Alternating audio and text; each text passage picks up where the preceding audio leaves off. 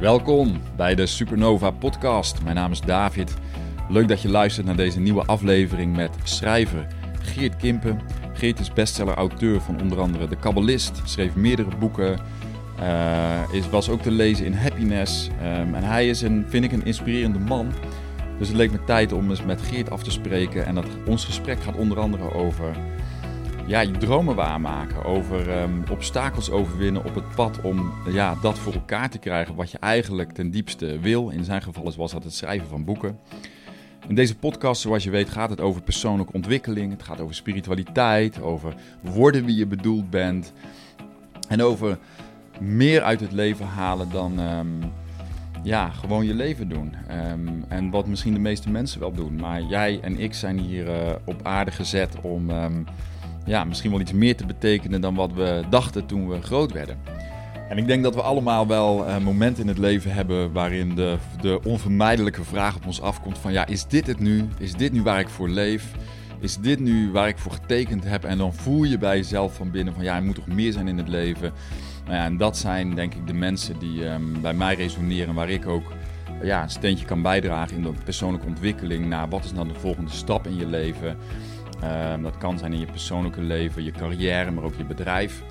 En ik denk dat het, het, het, het pad naar echt jezelf worden en jezelf leren kennen, dat is altijd een spannend pad. Want we moeten altijd dingen achter ons laten, onszelf opnieuw uitvinden, uh, spannende stappen zetten. In Geert, Geert's geval gaat het over het schrijven van um, prachtige boeken. Uh, maar ook dat is een, um, zal je hem horen vertellen, um, gaat ook niet over rozen. En ik denk dat Weet je, de illusie is dat, we ons, dat ons wordt voorgehouden dat ja, als je dan je hart gaat volgen, als je dan je dromen achterna gaat, nou dat dat dan allemaal geweldig is. En ik weet uit eigen ervaring dat dat niet zo is.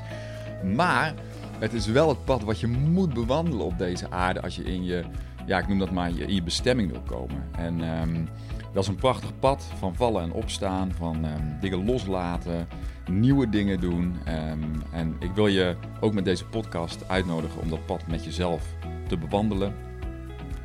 Wil je dat, um, heb je op dat pad begeleiding nodig, dan um, ben je hier ook aan het goede adres. Ik begeleid mensen die um, in een veranderingsproces zitten, die voelen dat ze een nieuwe stap moeten zetten in hun leven, in hun carrière, met hun bedrijf. en daarin, nou, als je daar meer over wil weten, kijk dan even op mijn website davidpieters.com. je bent van harte welkom om een kennismakingsgesprek met mij aan te vragen. En dan kunnen we kijken van waar sta jij, wat heb je nodig en wat kan ik daarin voor jou doen. Um, nou ja, dat ga ik niet langer maken nu. Ik wil jou um, heel veel luisterplezier wensen met um, Geert Kimpen. Uh, Geert, ja, van harte welkom. Dankjewel, dankjewel David. Leuk dat jij uh, hier bent en ik zie uit naar een uh, gesprek met jou. Want zoals ik daarnet al tegen jou zei voor de opname, we hebben wel wat overeenkomsten. Jij hebt bij de nonnen ben je opgegroeid als katholiek in België. Nou, ik kom uit een, niet uit een katholiek nest, maar wel uit een een, zeer gelovig gezin, laat ik het zo zeggen, met de Bijbel. Dus ik ken de Bijbel, nou ja, ik kende de Bijbel van kaft tot kaft. En toen ik mij daar een beetje wat vragen over ging stellen, van ja, hoe, hoe zit het nou eigenlijk? En ik heb ook allerlei ervaringen gehad wel hoor, in het, um, in het geloof eigenlijk. En op een gegeven moment uh, is ook de Kabbalah op mijn pad gekomen via een boek van Friedrich Weinreb. Ja, en ik vond het echt fascinerend. Dus de, de, de, ja, daar hebben wij niet, kunnen we elkaar in ieder geval een hand geven. Ja, bijzonder. Ja, Wijnrip uh, hoor ik heel vaak, uh, vooral van Vlaamse mensen eigenlijk, uh, dat die via Wijnrip tot de Kabbalah gekomen zijn of interesse daarin ontwikkeld hebben. ik, ik, zelf heb hem nog niet gelezen, maar ik heb hem al zo vaak horen noemen dat ik dat wel dringend is moet gaan doen. En volgens mij heeft hij heel prachtige boeken geschreven over het ik heb uh, dat, dat grote, zeg maar, zijn, wat het dan een meesterwerk noemt, de Bijbel als schepping. Ik heb dat jarenlang op mijn nachtkastje gehad, waar ik dan stukjes uit las. Gewoon fascinerend. Uh, mensen die niet met de kabal of niet met numerologie uh, bezig zijn, ja, die zullen denken, waar heb jij het nou over? Maar goed, dat mag iedereen zelf uitzoeken. Um, maar, maar verdiep je nog steeds in de kaballen, want dat is natuurlijk al, ja, dat je dat boek schreef was natuurlijk al jaren geleden inmiddels. Um, leeft het nog steeds voor je? Ja, uh, ja de Kabbalah zal altijd een inspiratiebron uh, blijven. Ik, ik, heb me nooit uh, helemaal in de kabbalistische gemeenschap begeven. Ehm, maar het is nog steeds, ja, haal ik er heel veel inspiratie uit. En ook voor mijn nieuwe boek ben ik eigenlijk opnieuw in contact met mijn oude rabbi, die me op het spoor van de kabbalist gebracht heeft. Die man die jou ook eigenlijk dat boek van jou. Ja, die man. Oké, daar ben je weer mee in contact. Je moet misschien even voor de luisteraar praten wat er gebeurd is. Je hebt een, een bestseller geschreven, De Kabbalist. Ehm, maar voordat dat gepubliceerd werd, is het manuscript door hem, jouw eigen Kabbalah-leraar, eigenlijk ontfrutseld en ook uitgegeven. Ja. Klopt dat? Ja. Ik heb het hier niet bij de hand, anders zou ik het je kunnen tonen. Maar inderdaad, er is nog één exemplaar van die illegale uitgave bewaard gebleven hier in dit huis. Ehm, ja, dat was een hallucinant uh, avontuur, omdat ook datzelfde zich eigenlijk in mijn verhaal, in de roman De Kabbalist voltrekt, waarbij ook de leerling door zijn leraar genaaid uh, wordt. En dat uh, herhaalde zich dus parallel in mijn eigen leven. En ja, dat is natuurlijk schokkend om, om door je grote leraar, je guru, je rabbi, belazerd te worden en een mes in je rug te krijgen. Maar achteraf gezien ja, is het het grootste geschenk dat me kon overkomen. Uh, en ben ik me eigenlijk heel dankbaar uh, daarvoor. En waarom is dat? nou, hij heeft mij eigenlijk in mijn kracht gezet daardoor. Omdat schrijven was voor mij heel kwetsbaar, waarvan ik absoluut niet overtuigd was dat ik dat zou kunnen of goed genoeg zou zijn, dat dat wat zou worden, dat dat boek überhaupt uitgegeven zou worden. Um, en toen hij dus eigenlijk uh, dat boek jatte en onder zijn naam uitgaf, maakte zo'n kracht in mij los dat ik alles in mij schreeuwde van en nu zal ik bewijzen dat ik kan schrijven en dat elke letter uit mezelf voortkomt en dat ik aan niemand daarvoor enige uh, verantwoording zal zijn. Dus heeft eigenlijk een ontzettende boost gegeven aan mijn zelfvertrouwen dat toen nodig was om dat boek zo goed als ik kon te kunnen schrijven. Even praktisch van aard, is er ooit een rechtszaak geweest om dat te zorgen dat het boek uiteindelijk uit de markt uh, genomen werd? Of hoe heb je dat toen opgelost? Er is een kort geding uh, aangespannen door een advocaat die ik uh, geraadpleegd had. Een hele dure advocaat in, bij het Concertgebouw in Amsterdam, die daar een kantoor had. En ja, op dat moment was dat heel lullig. Wat had ik? Ik had een eerste versie van een boekje. En dat zit hier bij zo'n topadvocaat die in grote auteursrechtenzaken gespecialiseerd is.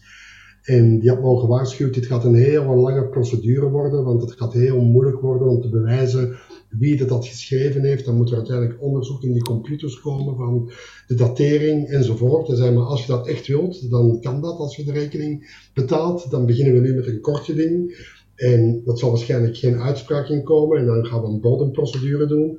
Ik zag mezelf al uit dit huis gezet eh, worden uh, voor alle schulden die zouden komen. Maar ik had echt het gevoel, ja, het moet. Ja. Maar toen, uh, enkele uren voor het kortgeding voorkwam voor de rechtbank, toen belde de advocaat van hem, van de rabbi, en die zei, ja, mijn cliënt heeft erover nagedacht en hij is nog steeds van overtuigd dat het zijn boek is, dat u, uw cliënt slechts een hand was waar zijn geest uh, aan dicteerde. Ah. Maar hij snapt dat de wetten van de, van de Kabbalah anders zijn dan de wetten van het Nederlands recht. Dus hij is bereid om afstand te doen van het boek en de 5000 gedrukte boeken te laten vernietigen. Interessant. Dus het is in de kiem gesmoord uh, op de valreep, uh, die rechtszaak. Het is een, echt een super interessant verhaal, want wat er zich in jouw boek afspeelt, dat dat dus ook nog in jouw buitenwereld in zeg maar, het echt ook afspeelde. Wat voor betekenis geef jij daaraan? Volgens de rabbi zelf is het omdat wij een incarnatie zouden zijn van die twee personages waar het boek over gaat, historische personages, Itzhak Luria, een waanzinnige Kabbalah-leraar die voor de Joden is wat Christus voor het christendom uh, is. En zijn leraar, Chaim Vital, uh, die dat al zijn wijsheid op papier zette, omdat Itzhak Luria te snel dacht. Zijn pen kon zijn gedachten niet uh, bijhouden.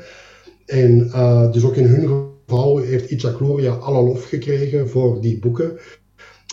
Maar was het eigenlijk Chaim Vital die het heeft overgedragen aan de mensheid door er boeken van te maken.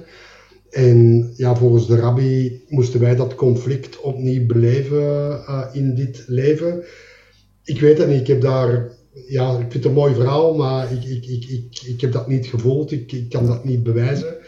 Uh, maar het is wel frappant. Het is markant. Ik, het, het, is, het is eigenlijk, je kunt het zo gek niet bedenken, toch? En dit zijn natuurlijk precies situaties die iedereen, nou ik weet niet iedereen, maar die, nou ja, ik heb in mijn leven ook wel dingen meegemaakt waarvan ik dacht, hoe kan dat nou precies? Wat zijn de synchroniciteiten? Hoe werkt dit leven? Nou, de Kabbalah moet er dan toch een antwoord op kunnen geven. Ja, ja als je er betekenis aan wilt geven, is het natuurlijk geen toeval. Is het uh, heel duidelijk een prachtig georchestreerde actie van het universum om ook hem en mij bij elkaar te brengen, is ook heel onwaarschijnlijk, omdat ik uh, tot uh, voor dat boek eigenlijk nooit van de Kabbalah echt gehoord had, behalve wat iedereen een beetje weet, dat Madonna kabbalist is en uh, dat het Joods is. Daar hield mijn kennis zo'n beetje op. Uh, en hij is op mijn pad gekomen doordat ik had de avond tevoren een woedende brief aan God geschreven, waarin ik God ehm, eiste om antwoorden te krijgen op het, uh, de grote levensvragen. Dat zei, nu moet het afgelopen zijn. Ik wil weten waarom we hier zijn, hoe het zit, hoe het werkt. En als u dat doet, dan beloof ik u dat ik, dat ik een boek zal schrijven en dat ik dat overal zal gaan verkondigen, dat boek. De dag daarna kreeg ik dat mailtje van die rabbi die ik niet kende, die mij uitnodigde om Kabbalah te komen volgen. En ja, toen dacht ik wel al van, ik zou wel gek zijn als ik daar niet naartoe ga. Um, omdat ja, dat was een heel duidelijk antwoord op mijn woedende brief. Het is een vreemde speling van het lot hoe jullie bij elkaar zijn gekomen. En dus die, die rabbi heeft daar dus een, een uitleg over eh, wat die... Dus dat jullie eigenlijk de incarnatie zijn of de reïncarnatie van die twee figuren. Maar goed, het mysterie blijft bestaan, wat jou betreft. Ja, mijn wens was altijd om, om dat ooit uit te praten met uh, hem. Om, om, om eigenlijk vrienden ook weer uh, te worden, omdat ja, hij mij natuurlijk ontzettend dierbaar is. Uh, uh, en we hadden ooit samen het plan opgevat. in, in een Svaat, waar het boek zich afspeelt, daar ligt een berg, de Meron. En op die berg is er elk jaar een ontzettend groot kabbalistisch feest, ja. waar tienduizenden kabbalisten naartoe komen. En iedereen de hele nacht danst en dronken wordt en het leven viert. En hij had altijd gezegd van als het boek er is, dan gaan we samen naar dat feest, dan gaan we dronken worden en de hele nacht dansen met elkaar. Dus dat was mijn wens altijd, van dat dat zou uh, gebeuren. Uh, dat is jammer genoeg nog steeds niet gebeurd. Afgelopen jaar is er trouwens een ramp gebeurd. Nou, ik wou net zeggen, er zijn toch mensen allerlei overleden bij die, bij die grot of zo? Wat is het, een, een, een soort graf? Ja, dus de, de graftombe van uh, Simon Bar Yochai. Dat is degene die de Zohar geschreven heeft, de Bijbel van de Kabbalisten. Um, en ja, toen ik er was, want ik ben later wel geweest voor Happiness, om er een reportage over te schrijven, samen met een fotograaf. Die fotograaf die was in paniek, die had iets, we moeten hier weg. Maar ik was alleen maar opgewonden van, oh yes. Maar er waren tribunes waar ja, duizenden Joden tegelijk zo ja, op en neer gingen dansend, uh, dat je echt dacht van, het is een wonder dat dit goed gaat. En dit jaar is het fout gegaan. Er zijn 40 mensen omgekomen, geloof ik, ja. Wow. Maar goed, jij zei net om terug te komen naar je, je rabbi. Um, hij heeft contact met jou opgezocht en je bent met een nieuw boek bezig. En die twee dingen hebben met elkaar te maken. Uiteindelijk hebben we elkaar wel weer uh, ontmoet. Um, en dat was heel bizar, omdat uh, hij was totaal onherkenbaar toen ik les van hem kreeg, was hij een traditionele rabbi met zo'n grote grijze baard. Uh, ja, zo'n echte Joodse, orthodoxe man, uh, zeg maar. En toen ik hem terugzag, toen was zijn baard weg, zijn snor weg, uh, had hij hippe kleding aan. Ik had hem echt niet herkend, had ik niet geweten dat hij het was. En hij was ook into Jezus gekomen. Oh my god. Vanuit de Kabbalah. Dus een, een totaal... Interessant dit, hé. Maar wat was er gebeurd met hem? Hij heeft zich bekeerd tot de christen. Tot, heeft hij zich bekeerd tot Jezus of zo?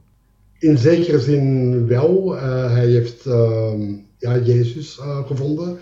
Eh, gevonden dat Jezus eigenlijk de sleutel is om, om het leven, het universum te snappen. maar wel op kabbalistische filosofie gegrond. Hmm. Maar dat wist ik toen. toen had ik echt iets van, die, die man is gek geworden, die kan dit. Maar ik loop zelf al een hele tijd rond met het plan om een roman over Jezus uit te schrijven. En uh, ik vind maar niet de, de goede insteek. En toen dacht ik, hey, hij was toch met Jezus bezig. En toen heb ik terug contact uh, opgenomen. En ja, hij was heel blij en enthousiast. En hij heeft zelf een ondoorgrondelijk boek boek over Jezus en Kabbalah geschreven. Dat heeft hij me toegestuurd. Dat ben ik nu aan het lezen. Dat, ja, met één pagina ben je eigenlijk een dag bezig om een beetje te snappen. wat... Nu zei je, gaan jullie toch weer samen een boek schrijven? ja, ik ben ook huiverig, uiteraard. maar nou ja, uh, ja, in zekere zin misschien wel. Ja. Het is wel prachtig. Ik vind het bijzonder. Oké, okay. dankjewel.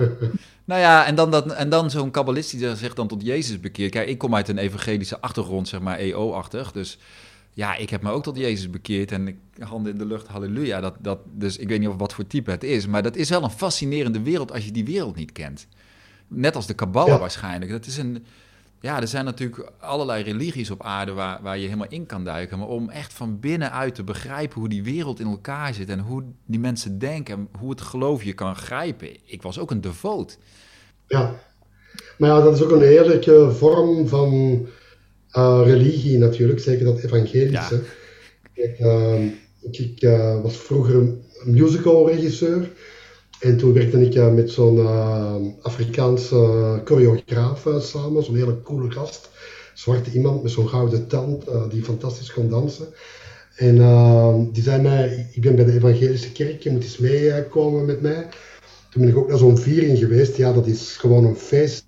En, en maar ja, het interessante, kijk, ik bedoel, je zegt het is allemaal een hele vrolijke bedoeling, maar ik, ik ben er op een gegeven moment ook wel depressief in geworden. Hè? Kijk, het hangt een beetje van af hoe, hoe hun geloof in de hemel en de hel en ja, er zit natuurlijk toch al een bepaalde theologie achter die eigenlijk ook wel nog steeds middeleeuws is. Maar dan verpakt in een hele mooie buitenkant. Ja, nou ja, dat is natuurlijk eigenlijk alle godsdiensten uh, in, in religieuze vorm zijn natuurlijk een beetje vaak de buitenkant uh, godsdiensten die dat uh, heel dogmatisch zijn en ja, mensen eigenlijk proberen in te perken in geloofsartikelen. Maar elke godsdienst heeft ook een, een, een mystieke uh, kant. Uh, bij het christendom de gnosis, bij het jodendom de Kabbalah, bij uh, de hindoeïsme de tantrische leer. heb jij uiteindelijk, je hebt dan die brief geschreven, hè? maar heb jij het gevoel, ja, ben jij een gelovig mens? Ik bedoel, hoe, hoe ziet jouw soort van godsbeeld, spiritualiteit eruit? Ja, ik heb absoluut geen talent voor geloof. Uh, ik ben wel ook mee, opgegroeid, zoals jij dus. Uh, iets minder dogmatisch, maar ehm, ja, maar, het fascineert me eindeloos. En, en dat is wat me aan de Kabbalah erg aansprak. Waarbij het uitgangspunt is van je moet niets geloven als je het niet zelf onderzocht hebt. En dan is het eigenlijk geen geloof meer, maar wetenschap. en dat is eigenlijk ook hoe ik tegenover spiritualiteit sta. Van, ik denk dat heel veel spiritualiteit onontdekte wetenschap is. Dat het allemaal eigenlijk heel logisch te verklaren is, maar dat we nu nog niet die wetten uh, ontdekt hebben, de achterliggende wetten waarom dingen werken zoals ze werken. Um, en, en, dat is iets wat mezelf uh, aanspreekt. Uh, ja. om, om, om, ja, ik heb de drang om het wel te begrijpen en niet ja. me blind over te geven aan een guru nee. en alles te doen wat die me opdraagt. Toch weer het mysterie willen weten van zo'n zo'n synchroniciteit waar we het eerder over hadden. Ja. En dat drijft, misschien is dat ook hetgene wat ons of wat zoekende mensen dan drijft om um, te blijven zoeken. Ja, ja. Ja, en ik maak mezelf, wat mij betreft, geen illusies dat uh, je ooit alle antwoorden zult vinden in dit leven. Um, ja, het is eigenlijk een ui uh, die je iedere keer afpelt en iedere keer komt er een nieuw laagje tevoorschijn en alles wat je weet wordt weer op zijn kop gezet of je ontvangt een diepere les van iets wat je dacht dat je al uh, verwerkt had of dat je al begreep, blijkt er toch nog dat je dan toch niet uh, ten volle uh, die les geleerd hebt. dus het is een proces dat altijd doorgaat tot je laatste snik, denk ik. Maar heb jij, heb jij zelf een soort van ja, spiritueel ontwaken meegemaakt? Dat je daar, dat het toch op, hè, je bent natuurlijk boeken, jouw boeken die druipen van ja, spiritualiteit en liefde. Dat zijn toch een beetje de twee, de rode draad. Ja, nou, ik heb zeker wel een liefdesontwaken gehad, maar een spiritueel ontwaken, dat weet ik niet. Uh, maar misschien is dat wel hetzelfde. Misschien is het wel hetzelfde. Ja. ja, ja. ja ik denk dat liefde de meest uh, grote les is voor elke mens om, om daadwerkelijk te doorgronden, te leven, uh, consequent in te zijn en, en uh, ja, je kunt ontzettend spiritueel zitten zijn op een berg in Tibet en je verheven voelen boven de hele mensheid en verwant met het universum. Maar als je dan in de stad komt en je loopt een bedelaar omver, ja, dan wat is dat dan waard? Dat zit in hoe gaan wij met elkaar om uh, en ook hoe gaan we met elkaar om als het erop aankomt. Ja. Ik denk dat dat de. Spiritualiteit is soms ook een misleidend woord, want uiteindelijk denk ik ja, in de basis. Maar goed, dat is ook naar mijn hele eigen zoektocht, en waar ik nog steeds in zit. Van, uiteindelijk gaat het over hoe leef ik hier? Hoe leven wij op de aarde? In die zin is het heel simpel. En ja, heb uw naaste lief is natuurlijk, ja, wat hebben we nog meer nodig? Dus in de basis is het ook heel simpel, maar we maken het misschien heel ingewikkeld. Ja, omdat er natuurlijk aan dat ene heb je naast de liefst zoveel ja. uh, consequenties aan verbonden zijn. En dat het zo'n uitdaging is als jouw kinderen dadelijk toch op internet gaan. En ze, ja, hoe kalm blijf je hè, om te zeggen van, jongens, papa is even bezig. Ehm, ja, in elk moment word je daarin uitgedaagd. Ehm, dus dat, ehm, ja. even nog terug naar de, wat ik nog interessant vond om even, dat is dan gelinkt aan de kabballen. Je hebt op een gegeven moment, oh, heb jij het over de tien wetten van, um, van wens naar werkelijkheid. Nou, ik, ik, moest, ik moest eigenlijk denken aan um, Marinus Knopen. Hè. Die heeft natuurlijk een boek geschreven, ook de, de, wet van, de weg van wens naar werkelijkheid. Ik heb ook een, een, een uh, podcast met hem opgenomen, die trouwens uh, interessant is. Leuk. Hij kreeg, um, ja, ik, ik, ik weet niet, ik denk ook zijn laatste podcast, of misschien zijn enige podcast die hij gedaan heeft, want hij kreeg Parkinson. En hij heeft het zelf ook op een gegeven moment heel erg over de paradox, hè, van ja, je, je doet het, maar het gebeurt ook. Um, maar is, is dat een beetje vergelijkbaar, die tien wetten van de Kabbalah, met um, kunnen wij onze wensen waarmaken? Um, dat zijn twee vragen eigenlijk. De tweede vraag is het antwoord ja. Je kunt absoluut, denk ik, je diepste wensen uh, waarmaken, ben ik van overtuigd. En dat bedoel ik met wensen die congruent zijn met wie je werkelijk bent en wat je te doen hebt hier op aarde. Uh, er zijn sommige mensen die ook andere wensen kunnen waarmaken. In de zin van als je een Porsche wil hebben of een villa met een zwembad uh, of whatever. Dat zijn ook ja. zijn mensen die dat kunnen manifesteren. Maar ik denk dat in wezen we allemaal de potentie hebben om die universele wetten, die inderdaad Marinus Knopen met de vergelijking met een appelboom, geloof ik, uh, maakt. En die ik vanuit de tien Sefirot, vanuit de Kabbalah, uh, in een model heb uh, beschreven. maar in wezen uiteraard op hetzelfde neerkomen. kun je absoluut je wensen waarmaken. Komt er eigenlijk op neer, wat, wat, wat ik mooi vond bij hem en wat, ook, wat bij mij klikte, was ja, het gaat niet zomaar om een wens. Het moet dan wel je hartewens zijn. Dus het is eigenlijk iets als je het dan over je komt in deze incarnatie dan als ziel, zullen we zeggen, en dan, dan is er iets wat je hier komt doen. Nou, dat, daar kom je nou voor. Maar iets anders, ja. dan drijf je eigenlijk van het pad af. Dus dan kun je inderdaad wel een Porsche willen manifesteren of wat dan ook. Maar als dat niet jouw pad is, of als dat niet in jouw besloten ligt in jouw spirituele DNA, ik weet niet hoe ik het moet zeggen, ja, dan, dan drijf je eigenlijk af van je zielenpad. Ja, ja. Nou, en dat is dan ja, wat ze dikwijls het, het ego noemen natuurlijk, wat er dan uh, tussen zit. Op zich is het ego is er niks mis mee, dat hebben we ook nodig om ons te manifesteren, om iets neer te zetten, om, om onze plek in te nemen. Uh, maar wanneer een wens alleen ego gedreven is, dat het alleen gaat om ons eigen welzijn, om, om, om ons beter, rijker, whatever te voelen, uh, dan denk ik dat het een, een weg is die geen geluk brengt ik wel dat je een heel eind kunt komen, maar dat je er nooit vervulling in zult vinden. En de wensen die uh, werkelijk intrinsiek zijn, omdat ze moeten, omdat je niet anders kan, omdat je hele leven je roept naar dat uh, doel. Uh, dat zijn, denk ik, de, ja, de, het werkelijke goud in, in, in je leven, waar je toe opgeroepen wordt om, om, om, goud van te maken, tenminste. En heeft iedereen dat, denk je? Ik hoop het. Ik, ik, ik ben er soms wel bang voor. Uh, ik heb heel lang een lezing gegeven, maak goud van je leven. Dat dan eigenlijk op een andere, via de alchemie eigenlijk ook weer die wetten um, vertelt. En dan liet ik altijd mensen op het podium komen uh, die dat dan hun wensen deelden.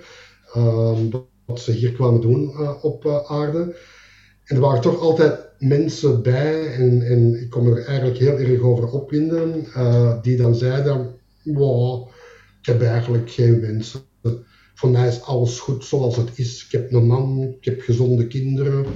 Dat is eigenlijk prima in orde. Dan kon ik me eigenlijk, ik deed dat dan niet op het podium, maar toen dacht ik van, trut, uh, het is helemaal niet in orde. Het is niet omdat jij het goed hebt dat dat, dat, dat dan het oké is. Dan begint het pas, dan kun je gaan denken, wat moet er in de wereld gebeuren? Voel je geroepen, voel, ga naar de voedselbank koken, ga, doe iets met je leven. Je bent hier niet voor je eigen, uh, dat jij het, eh, de, de, schaapjes op het uh, droge hebt. Dat vind ik mooi. Jij noemt ook het woord roeping. Ik bedoel, het is ook, dat is dan toch ergens wel die wens, ja, zoals ik dat dan ervaar zelf, denk ja, dat is ook een soort van roeping. Weet je, je moet ook iets voelen van, ja, het wordt je gegeven, ehm, of het opent zich in je, zeg maar, als je het dan over een hartenwens hebt, ja, die kun je dan wel met de mind bedenken. Ja, dat werkt eigenlijk dus niet. Want dan kan ik denken, ja, ik wil dit of ik wil dat, ja, en, en dan word ik inderdaad niet gelukkig van. Ja, ja. Maar blijkbaar, mijn, mijn idee erover, ik ben benieuwd hoe jij dat ziet, is dat doordat we eigenlijk van jonge leeftijd op een bepaalde manier door ons hele westerse leven en door heel veel moeten, dat we eigenlijk heel die, die stroom en dat contact met onszelf nou, verliezen is misschien een groot woord, maar dat we die toch grotendeels kwijtraken, waardoor we eigenlijk ook niet meer weten waarom we hier zijn. Ja. Hoe zie jij dat? Ik denk dat het leven dan altijd toch uh, zo rechtvaardig is om je in een enorme crisis uit te storten. Uh, waarbij alles je ontnomen wordt en je uh, wel gedwongen wordt om jezelf heruit te vinden, om, om te ontdekken van het leven dat ik nu leid klopt blijkbaar niet. en, en dat zijn de momenten, denk ik, dat je pas echt tot die kern komt. Ja. Um, en ik denk dat ja, op dat moment heb je de keuze, denk ik, van of je leert de les en je probeert dat nieuwe pad te bewandelen, of je volhardt in uh, het pad dat je aan het lopen was. En dan ben je eigenlijk een soort van uh, dode tussen de levenden, vind ik. En dat zie je ook vaak. Mensen met uh, gedoofde ogen, die ja, hun leven leiden zonder enige passie, zonder enig werkelijk plezier. en, en die eigenlijk doodongelukkig zijn in mijn optiek. Ja. Hebben wij daar nog een taak in, denk je, voor onze medemens? Ik denk dat je de taak hebt om je verhaal te vertellen, omdat dat kan inspireren, omdat dat dan tot denken kan zetten. Maar ik denk niet dat de taak is om te bekeren. En ongetwijfeld jij uit je gereformeerde achtergrond en ik vanuit mijn rooms-katholieke achtergrond. Een beetje een allergie tegen, hè? Een beetje allergie tegen, tegen preken of tegen iets, iemand vertellen wat hij moet doen. En ik hou op, ik heb daar zelf nog een allergie tegen. Ja, ja, dus ja, je moet vooral geen missionaris uh, gaan worden, uh, dat uh, zieltjes gaat winnen. maar ja, ja, het is wel, denk ik, belangrijk om wel je verhaal te vertellen, om wel te laten zien hoe jij het leven leeft. En op die manier kun je voor iemand een spiegel zijn, een leraar zijn, of een rare dwaas die dat een amusant verhaal heeft te vertellen. Precies, ja. En dan is dat ook oké, dan mag je daarmee omgaan. Ja, interessant. Ja, vind ik interessant. Die, die tien wetten eigenlijk deden me, eh, ik weet niet waarom, maar dat deed me ook ergens denken aan The Hero's Journey van Joseph Campbell. Ja, mooi. Ik weet niet of dat. Ja. ja, het is maar een gedachte hè, die bij me opkwam. Ik weet niet of daar een overeenkomst is, maar. Het komt op precies hetzelfde neer, want in de. de uh, hoe noemt het in Nederland? Het verhaal van de held? Uh... Ja, held met duizend gezichten. In het Engels heet het boek The Hero with a Thousand Faces. Maar goed, The Hero's Journey is wel een bekende noemt het in, okay. het in Nederland. Ja, oké. Ja. En, en dat is ja, gebaseerd op, op, op de structuur van elk verhaal dat we in de geschiedenis kennen, van de oudste Griekse tragedies tot Shakespeare, tot uh, ja, noem maar op, al die verhalen hebben eigenlijk precies de, dezelfde structuur. En dat is ook heel logisch, want dat is de weg van de mens. De mens die, zijn, die, die het aangaat, de mens die op pad gaat, de mens die in Bali terechtkomt of uh, andere wonderlijke plek. Uh, om nou te gaan zoeken. Het is zo interessant en jij snapt dat natuurlijk. Want die, die, op een gegeven moment dacht ik ook van... hé, hey, het lijkt wel of ik dezelfde hero's journey bewandel. Dat gaat niet over dat ik mezelf dan bijzonder vind. Maar ik heb ook al gedacht van... net als Abraham werd ook geroepen hè, van... verlaat je land, ga op reis. En dat hoeft niet per se te zijn dat je letterlijk op reis gaat... Maar voor mij, voor mij was dat blijkbaar wel het geval. Maar ik voelde wel heel diep van binnen van ja, je moet dingen achterlaten nu moet ik het echt met mezelf aangaan, het leven. Weet je, nu is het tijd om te ontdekken waarom ben ik hier. En ja, gevoelsmatig denk ik dat ieder mens dat wel een keer in zijn leven gaat meemaken. Dat je, dat je, dat je denkt van ja, is dit het dan nu, weet je?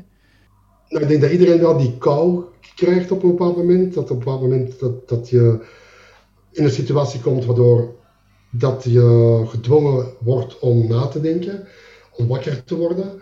Uh, maar je kunt er wel voor kiezen om er niet naar te luisteren. En dat doen ook heel veel mensen. Ja. Ja, nee, dat klopt. Het is natuurlijk een spannende weg, want ik voel wel van ja, die hero die moet wel op pad gaan. Het begint al met iets achterlaten. Hè? Dus daar moet je al bereid zijn. Je moet bereid zijn om los te laten, anders dan wordt het een moeilijk pad. dat is zo. Ja. En misschien wel het meeste, tenminste dat vind ik dan, denk ik, het meeste wat je moet loslaten is mijn, ja, mijn, mijn oude manier van denken over mezelf, over de wereld, over mijn oordelen, al die dingen loslaten. Want ja, die kan ik niet meenemen de verwachtingen van je ouders, van je omgeving. De ouders, dat is ook een grote, dat pleasen van de omgeving, uh, denken dat ik moet voldoen. Nou ja, dan kan ik nog wel even doorgaan. Ja, ja. En de bereidheid om op je bek uh, te gaan uh, natuurlijk, want elke held die zal zijn avonturen beleven en ja. beproefd worden. Iedere keer dat hij denkt dat hij er is, dan krijg je weer een flinke tik dat je er helemaal niet bent. Ja, heb jij bij het schrijven, dat dan ga ik toch even terug naar het schrijven. Heb je bij het schrijven dit ook als een soort van. Gebruik jij dat model of kom, kom, zo'n verhaal, ehm, komt dat toch tot je en gaat dat zijn eigen, bewandelt dat zijn eigen weg? Het is een combinatie. Ehm, ik, ik, geef zelf schrijfcursussen aan mensen die een boek willen schrijven. En uh, dan leer ik hen dit. Alleen ik heb het in een ander model uh, gegoten dan de reis van de held. Bij mij uh, is het een vijf model van de vijf C's. En dat is eigenlijk, komt op hetzelfde neer, maar dan iets compacter. En dat is het ambacht van de schrijver. Dat moet je wel kennen, dat moet je wel weten wanneer je een roman wil schrijven of een verhaal wil vertellen. Maar dat is natuurlijk maar, ja, ieder, iedereen kan het model leren, maar daarmee ben je natuurlijk nog geen schrijver. Nee. Heel veel is natuurlijk intuïtie, ontwikkelen, um, inspiratie, al de vagere uh, zaken die minstens zo belangrijk zijn, uiteraard. Maar toch is het frappant dat uh, in alle verhalen, je kunt echt bijna geen verhaal opnoemen dat ooit geschreven is, zitten eigenlijk die levenswetten, zit, we lopen eigenlijk allemaal dezelfde weg. We hebben allemaal een droom, allemaal een doel. Daar gaan we achterna. We komen de ene obstakel na het andere tegen. We, pakken ons zelfs bij, bij ons nekvel, we staan weer op, uh, we worden beproefd en uiteindelijk vinden we het wel of komen we in de grond terecht. Ja, ja, ja, klopt. Ja. Het is, het is, het is, uh, komen we het meisje tegen en de schat en leven we lang in gelukkig. Ja, ja, ja, Dan komen we in de grot terecht met een fles alcohol en uh, loopt het slecht met ons af. Uh, en zo is het leven ook natuurlijk. Ja. Ja, wat dat betreft is het leven geen sprookje. Ik bedoel, we lachen erom en het is leuk een verhaal en een boek. Eh, maar het leven is. Of geloof jij dat het leven op het moment dat je dat pad dan bewandelt, dat het leven dan toch ergens als een soort van. Net als dat je toch een, hel, een held. Ja, die held, de meeste helden in boeken en films, daar loopt het toch goed mee af. Weet je, die komt, anders is het geen held. Nou ja, natuurlijk anti-helden natuurlijk. Ja, je, hebt, je drie smaken om een boek te laten eindigen. Of het loopt goed af, of het loopt slecht af, of je laat het open. Dat zijn de enige smaken die je hebt. En dat geldt met het leven eigenlijk ook zo, toch? Van, ja. Je behaalt wat je binnen je leven tracht te, te, te bereiken. Of ja, het is een beetje uh, discutabel of dat je het wel, of misschien heb je een hele hoge prijs betaald. En je kunt zeggen van, zoals moeder Teresa, van ja, ze was wel een heldin, maar het schijnt toch ook dat ze kinderen geleverd heeft aan kinderporno-netwerken. Ja, dan ligt het een beetje open. Ja. Of uh, het loopt valikant slecht af, dan is het duidelijk. Nou, dat is misschien ook wel een reden waarom, waarom natuurlijk, we hadden het er net over, waarom zou je dat avontuur aangaan? Ja, de veiligheid die wij in onze maatschappij creëren, ja, die is ook aantrekkelijk. Comfort en zekerheid, et cetera. Daar kiezen veel mensen misschien ook voor dan. Ja, ik denk natuurlijk, je moet een soort van veiligheid voelen. Uh, maar die, en, en, en die kan in wezen iedereen voelen. Het is wonderlijk hoe dat het leven eigenlijk voor bijna iedereen kan zorgen dat er overvloed is op deze wereld. Dat iedereen erin slaagt om een bestaan op te bouwen, om, om een plek te vinden waar hij kan wonen. Elke dag toch maar voedsel kan vinden om, om te eten. Uh, maar dat heeft ook wel met een basisvertrouwen te maken dat dat er altijd zal zijn. en als je dat niet meegekregen hebt of anders niet ontwikkeld hebt, dan heb je dat niet. En dan is het elke dag zoeken naar een brood en naar een fles water ja. en naar een droge plek om te slapen. Ja, interessant. Ja, ehm, even kijken wat ik me ook nog afvroeg. Ehm, nou ja, je had het even over dat nieuwe boek, Jezus. Heb je daar al ideeën over? Of moet dat nog ontstaan? Dat toch even vissen. Ben op uh, dit moment, uh, David. Uh, ja, dat, voor elk boek de, denk ja, sta je nergens. is het alsof je voor de eerste keer weer een boek gaat schrijven. met alle twijfels die iedereen heeft wanneer die voor de eerste keer een boek gaat schrijven.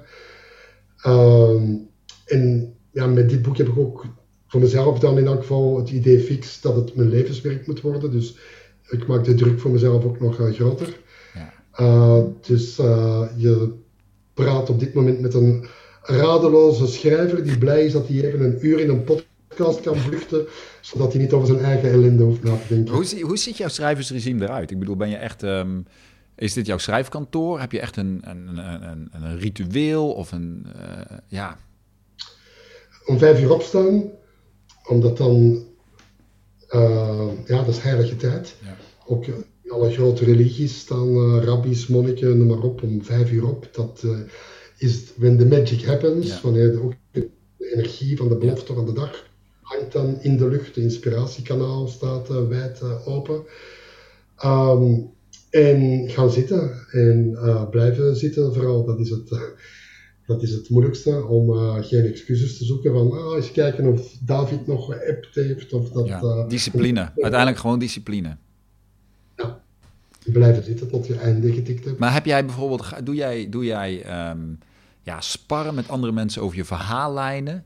Of gewoon, of, of dat komt allemaal uit jezelf voort? Uh, alleen met mijn vrouw eigenlijk, okay.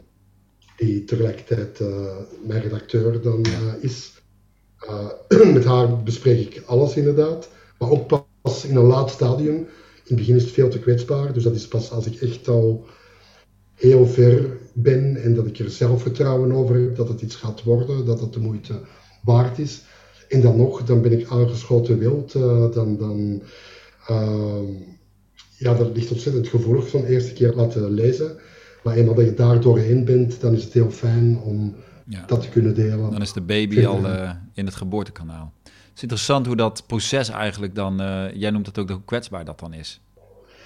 Ja, ik denk dat, uh, ik ben vroeger ook acteur geweest in mijn, toen ik een jaar of twintig was. En toen speelde ik in een voorstelling mee dat ik helemaal naakt moest spelen. In, in de Royal Albert Hall in Londen, helemaal in een blootje.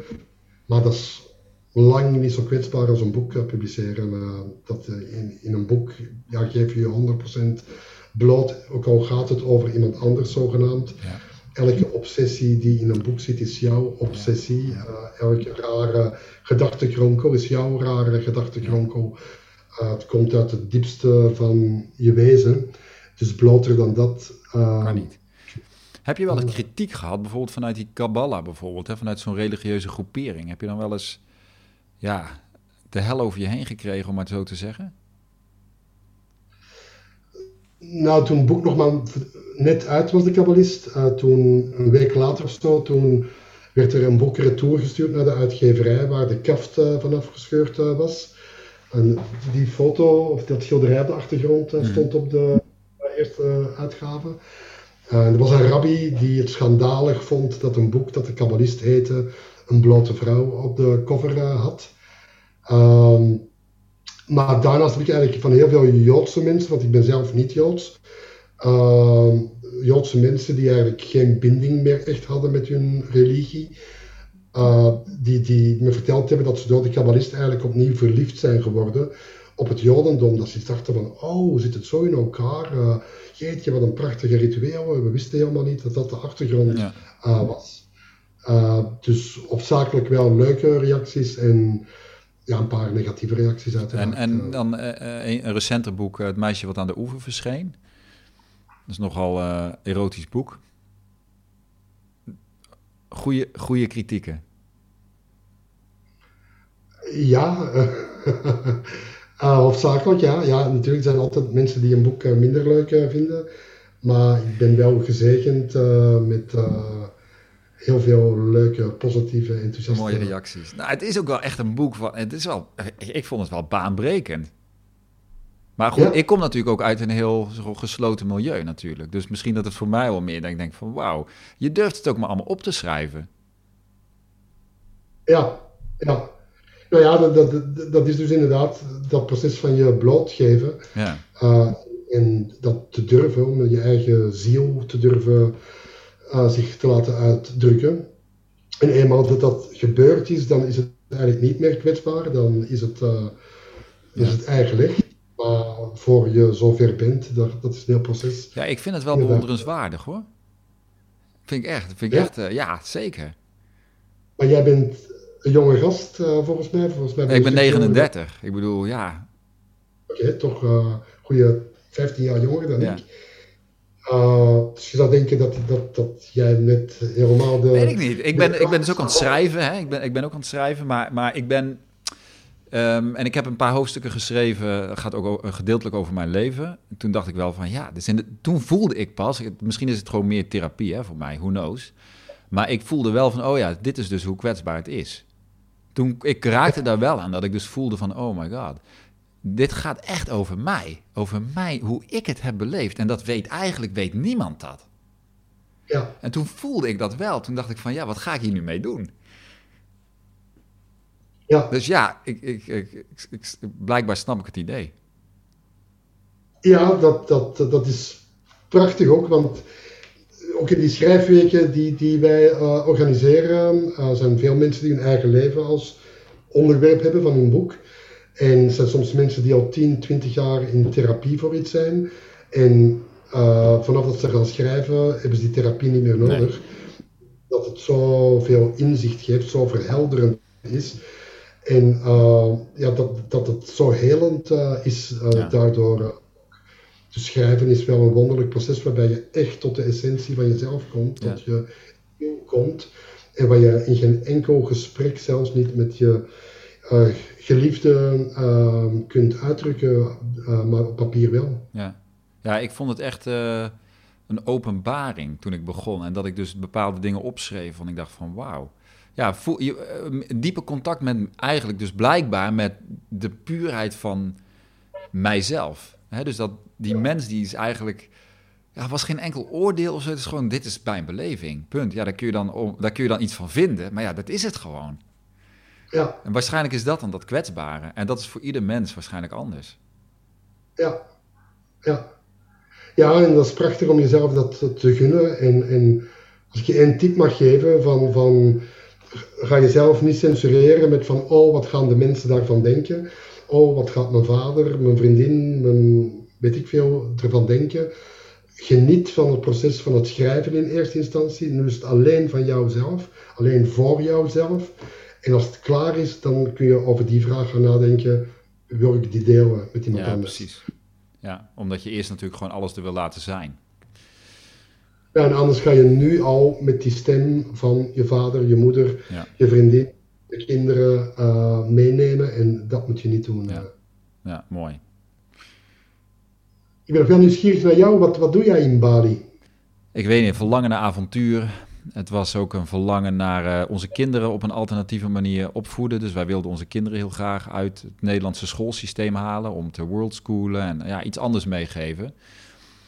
En um, ja, op een gegeven moment was het precies wat jij zegt: van ja, wat ga ik nu doen? Weet je, heb ik nu eigenlijk de ballen om dan dat verlangen te gaan volgen?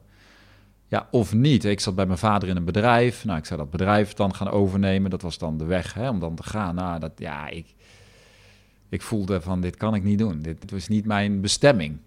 Gelukkig had ik een vrouw en uh, kinderen die daar uh, ook wel voor open stonden. En hebben we het plan uh, gewoon opgevat om in feite gewoon alles achter ons te laten. En op reis te gaan. Wij zijn een online bedrijf gestart toen de tijd. Om onze, om onze avontuur zeg maar, te financieren. En we zijn gewoon gegaan. Eerste bestemming was Bali.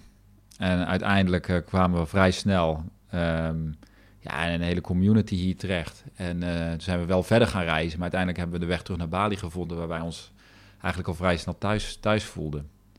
En dat was eigenlijk ook wel onverwacht. Uh, Ubud is een hele bijzondere plek waar ik mezelf ook uh, de diepste diepte in mezelf heb gevoeld, maar ook de mooiste hoogste hoogtepunten. Ja, het is echt een beetje een, een, reis van. Um, voor mij is het eigenlijk wel een reis naar mezelf uiteindelijk geworden. Het klinkt misschien heel cliché, maar dat is het dan wel. Hier, hier is het de ground zero.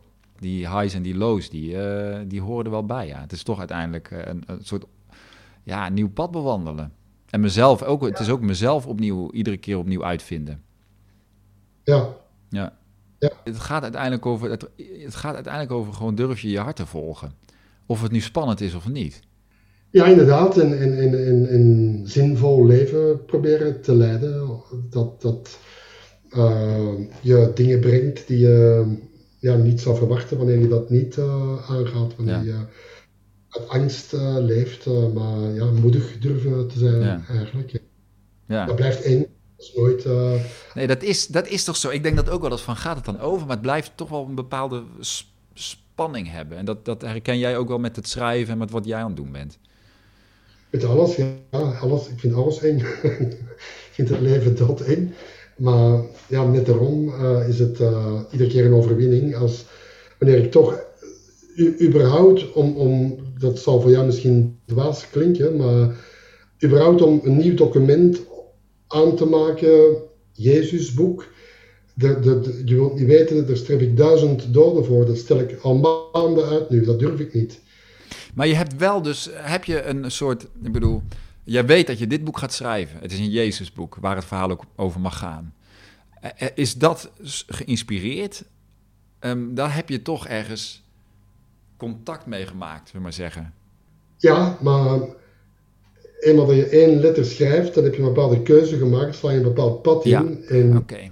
uh, wordt het niet dat boek. En, en nu kan het nog tien verschillende boeken zijn. Dus op dat moment moet ik gewoon durven te springen, te zeggen van dit wordt het, dit verhaal ga ik vertellen. Uh, en, en, dat is een interne worsteling in de wereld hangt vanaf. Maar voor mij vraagt dat uh, ja, heel veel moed om, om, om te doen, omdat als voor mij dit boek mislukt, dan is mijn levenswerk mislukt, want ik denk dat dit het belangrijkste boek is dat ik moet schrijven. Maar goed, dat, maar dan weet je dus ook dat het zit er dus wel. Het boek zit er. Dat weet, je niet. Flauw idee. Oh, dat vind ik dus fascinerend, want ik denk dus als jij dat zegt, dit wordt mijn levenswerk, dan is er dus toch een soort weten in jezelf dat, je, dat het er is. Jij moet het er alleen het moet er alleen uitkomen. Ja. Dus het, het zit er wel. Ja, dat, dat denk ook ik. misschien had ik mezelf voor de gek. En, uh, ik denk het niet. Ik denk niet dat jij jezelf voor de gek houdt. Die, dat gevoel krijg ik niet bij jou. voor wat mijn woorden waard zijn. Dat is in die zin ook de, reis van de held waar we het over hadden. Van, ja. ja voor mij toch terugkeren naar huis, naar Jezus wat mijn spiritueel was ook ja. begonnen is, zoals bij jou. Van, Ik vind Jezus ook, ik vind Jezus niet leuk. Ik, ik heb een hekel aan Jezus eigenlijk. Dus het is ook heel lastig om, om hem als hoofdpersonage van een boek te gaan maken. Iemand die je niet leuk vindt. Normaal begin je van de liefde voor een personage, of is het een afspraak van je eigen verhaal, zoals het meisje van de oever verscheen. Maar Jezus, ik vind echt. Uh, heel onsympathiek. maar goed, ik kan me ook voorstellen dat het voelt alsof het een, um, je levenswerk moet zijn. Want het is ook niet niks om de Kabbalah... Nou, heel veel mensen hebben daar nooit, misschien zelfs nooit van gehoord. Maar Jezus is natuurlijk wel een ander verhaal, Geert.